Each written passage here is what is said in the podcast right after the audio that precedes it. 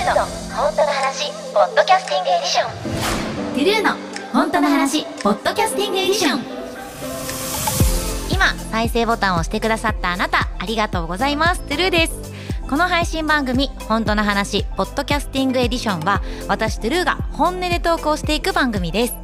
日々の活動を報告したり私に興味を持ってくださっているあなたとたくさんのコミュニケーションをとっていけたらと思っています。時にはゲストさんと対談したりとにかく様々なことを発信していきます。さあ今回も私が歌で関わってきたアニメーション作品についてご紹介したいと思います。今日ご紹介するのは「バイオレット・エヴァーガーデン」です。え、この作品は感情を持たない主人公バイオレット・エヴァーガーデンが代筆や自動手記人形として活動する中でさまざまな人の愛に触れ成長していくというお話です、え、そんなバイオレット・エヴァーガーデンという作品の魅力についてお話をしていこうと思います、え、まずはですねえー、息を飲むほど美しい映像と作画の美しさもうこれに尽きると思います、えー、背景とか街の風景はもちろんなんですけど例えばこう武骨な義手の腕でカタカタと叩くタイプライター。その指の動き一つをとってもとても繊細で息を飲むほど美しいです、えー、なのでまずは作画の美しさ上げさせていただこうかなと思います、えー、そして何よりバイオレットという女の子こそがこの作品の一番の魅力だと思います。え私自身も歌手トゥルーそして作詞家唐沢明としても活動させていただく中で言葉を伝えるということそれに向き合っておりますけれども単純な一つの言葉でもなかなか本質全てを捉えることってできなくてえ私自身も仕事をしながら言葉の本質を探しているそんな気持ちです。バイオレット・エヴァーガーデンというのはそういった言葉の本当の本質それから気持ちの行き来を改めて大切に感じさせてくれる物語だなと思っております。えー、まだ愛を知らないバイオレットが成長していく姿、えー、そういった姿は私たちに改めてさまざまなことを教えてくれるきっと皆さんも受け取るものが多いのではないかなと思います。まあアニメっていうのはご覧いただいて、えー、見ていただくお一人お一人が感じるものそれが全てなんだなとは思うんですけれども改めて作品から感じ取ったものを自分に置き換えて考えていただけたらいいかなって思います。私たち人間っていうのは、まあ、儚くも生きてそして死んでいきます。生きているうちにどれだけの愛を知ってどれだけの愛を与えられるか。そしてどれだけその、決められた時間の中で人と心を重ねられるかだと思います。私も「バイオレット・エヴァーガーデン」という作品を通して改めて一生懸命まっすぐに人を愛する人間でいたいななんて思いました。そしてまあバイオレットといえば全体を通して一つのお話が続いているのもあるんですけれどもオムニバスということでこう1話1話で完結していく物語があります。その中で特に皆さんにおすすめしたいお話が10話の「アンのお話です。えー、劇場版にもつながるお話なので皆さん、えー、シリーズを通して見ていただく方はぜひ、えー、テレビシリーズを見ていただいてそして劇場版にも手を伸ばしていただければなと思うんですけれどもこの10話の「アン」のお話本当ね涙なくしては見れないお話です。アンそして幼い娘を置いていかなければならない母にもうね絶対に誰もが感情移入してしまうと思います。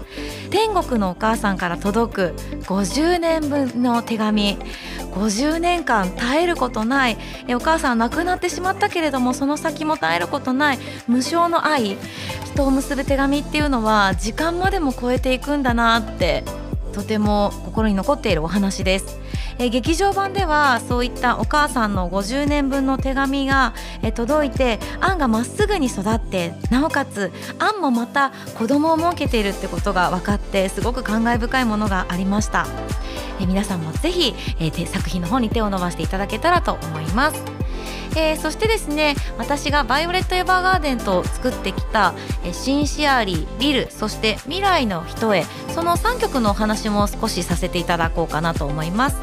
まずは Sincerely これはバイオレット・エヴァーガーデンテレビシリーズの主題歌になります実はですね当初は全く別の楽曲を主題歌として制作をしていたんですけどこう監督とお話をしていく中でバイオレットらしくつつましいものがいいのではないかということで現状の Sincerely へと制作をし直したりとか、えー、しています。さまざまな人の意思が反映されることでより良いものができたなと思っています。この「シンシアリー」という曲は本当に日本だけじゃなくて世界各国の方から愛していただきました、改めて私の人生を豊かにしてくれた楽曲だなと今振り返って感じています。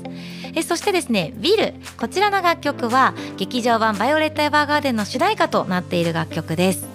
えー、バイオレット・エヴァーガーデンという作品は人の生き死にを扱う作品です。届けたい思い遂げられずに終わってしまった希望や夢が描かれている作品です。だからこそ全てを包んであげられるような包容力のある楽曲を制作したい、えー、そんな気持ちで言葉を綴っていきました。なので難しい言葉っていうのは使わないで例えば子供でも直感的に感じられるようなぬくもりのあるメロディーや歌詞を心がけていました。えー、身近にある小さくてでも普遍的な大切なものにきちんと目を向けられるような表現を心がけました。え例えばですねこのウィルの中だと花はやがて土に帰り芽吹いていく。新たな若葉を育てていくのでしょう。そういったフレーズがあるんですけれども花が咲いて枯れて種ができてそういうことが命っていうものなんだよってこう子どもの頃からなんとなくこう感覚で感じている輪廻みたいなものそういったものを表現することでこう素朴さと壮大さが入り混じった楽曲ができるのではないかなと思ってそういったところを目指して制作をしていきました。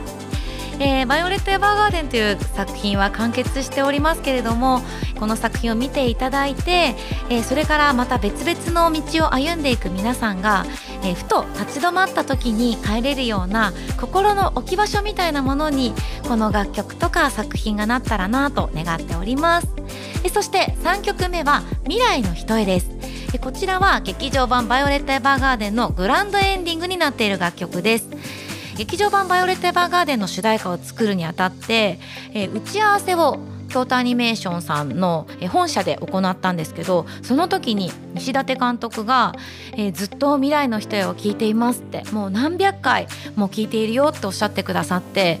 あ私の曲に救われたって言ってくれる人がこんなに身近にいたんだなってえー、すごく素直に嬉しくてありがたいなって感じていたんですけど後に石立監督から「未来の人へ」を主題歌として本編で使いたいっていうお話をいただいて本当にすごく驚きました。というのがこの「未来の人へ」っていうのはずいぶん前にイメージソングとして制作をしていたものなんですね。それが偶然にも劇場版のシナリオととてもリンクしていてなので、えー、石立監督のそういった思いを経て今回はグランドエンディングとして新たに収録をし直すことにして劇場版の方で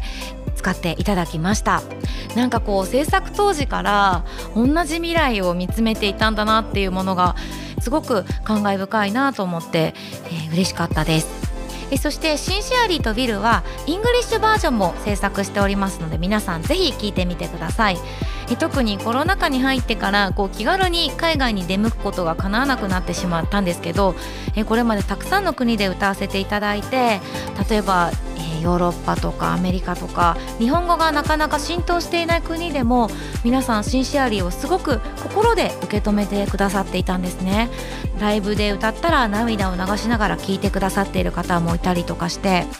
うん、本当にたくさんの思いをいただきました。え私たちも例えば洋楽の楽曲を聴いて涙することってあると思うんです。音楽で伝わる思いを大切にしたいなと思ってこう日本語があまり日常的に使われていない国々の方によりまっすぐに明確に鮮明に受け取っていただきたいなと思ってイングリッシュバージョンを制作しました、えー、ぜひ、えー、世界各国の方に受け取っていただけたら嬉しいです。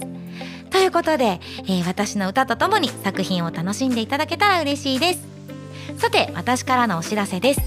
えー、2022年8月13日土曜日14日日曜日響けユフォニアム公式吹奏楽コンサート北宇治高校吹奏楽部サマーコンサートに出演いたします。えそして「アニサマ22」に今年も出演いたします。今年は初日8月26日金曜日が私の出番です。皆さんぜひ遊びに来てください。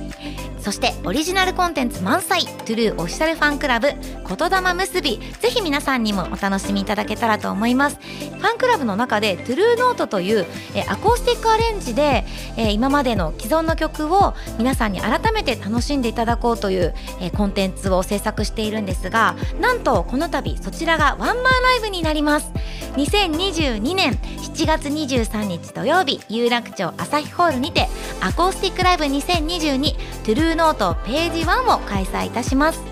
えー、今までたくさん愛していただいた私の楽曲ですけれども新たな、えー、装いで皆さんに楽しんでいただけると思います、えー、より少ない音で私の息遣いとか心の動きを楽しんでいただけたらと思うのでぜひ会場に遊びに来てください。お待ちしております。その他詳しい情報はトゥルーオフィシャルウェブサイトトゥルースタッフオフィシャルツイッターをご覧ください。そしてこの番組のフォローサブスクリプション定期購読よろしくお願いいたします。メッセージはメールフォームのリンクを概要欄に貼り付けております。そちらからお願いいたします。それではまたお会いしましょう。ズルーでした。ズルーの本当の話ポッドキャスティングエディション。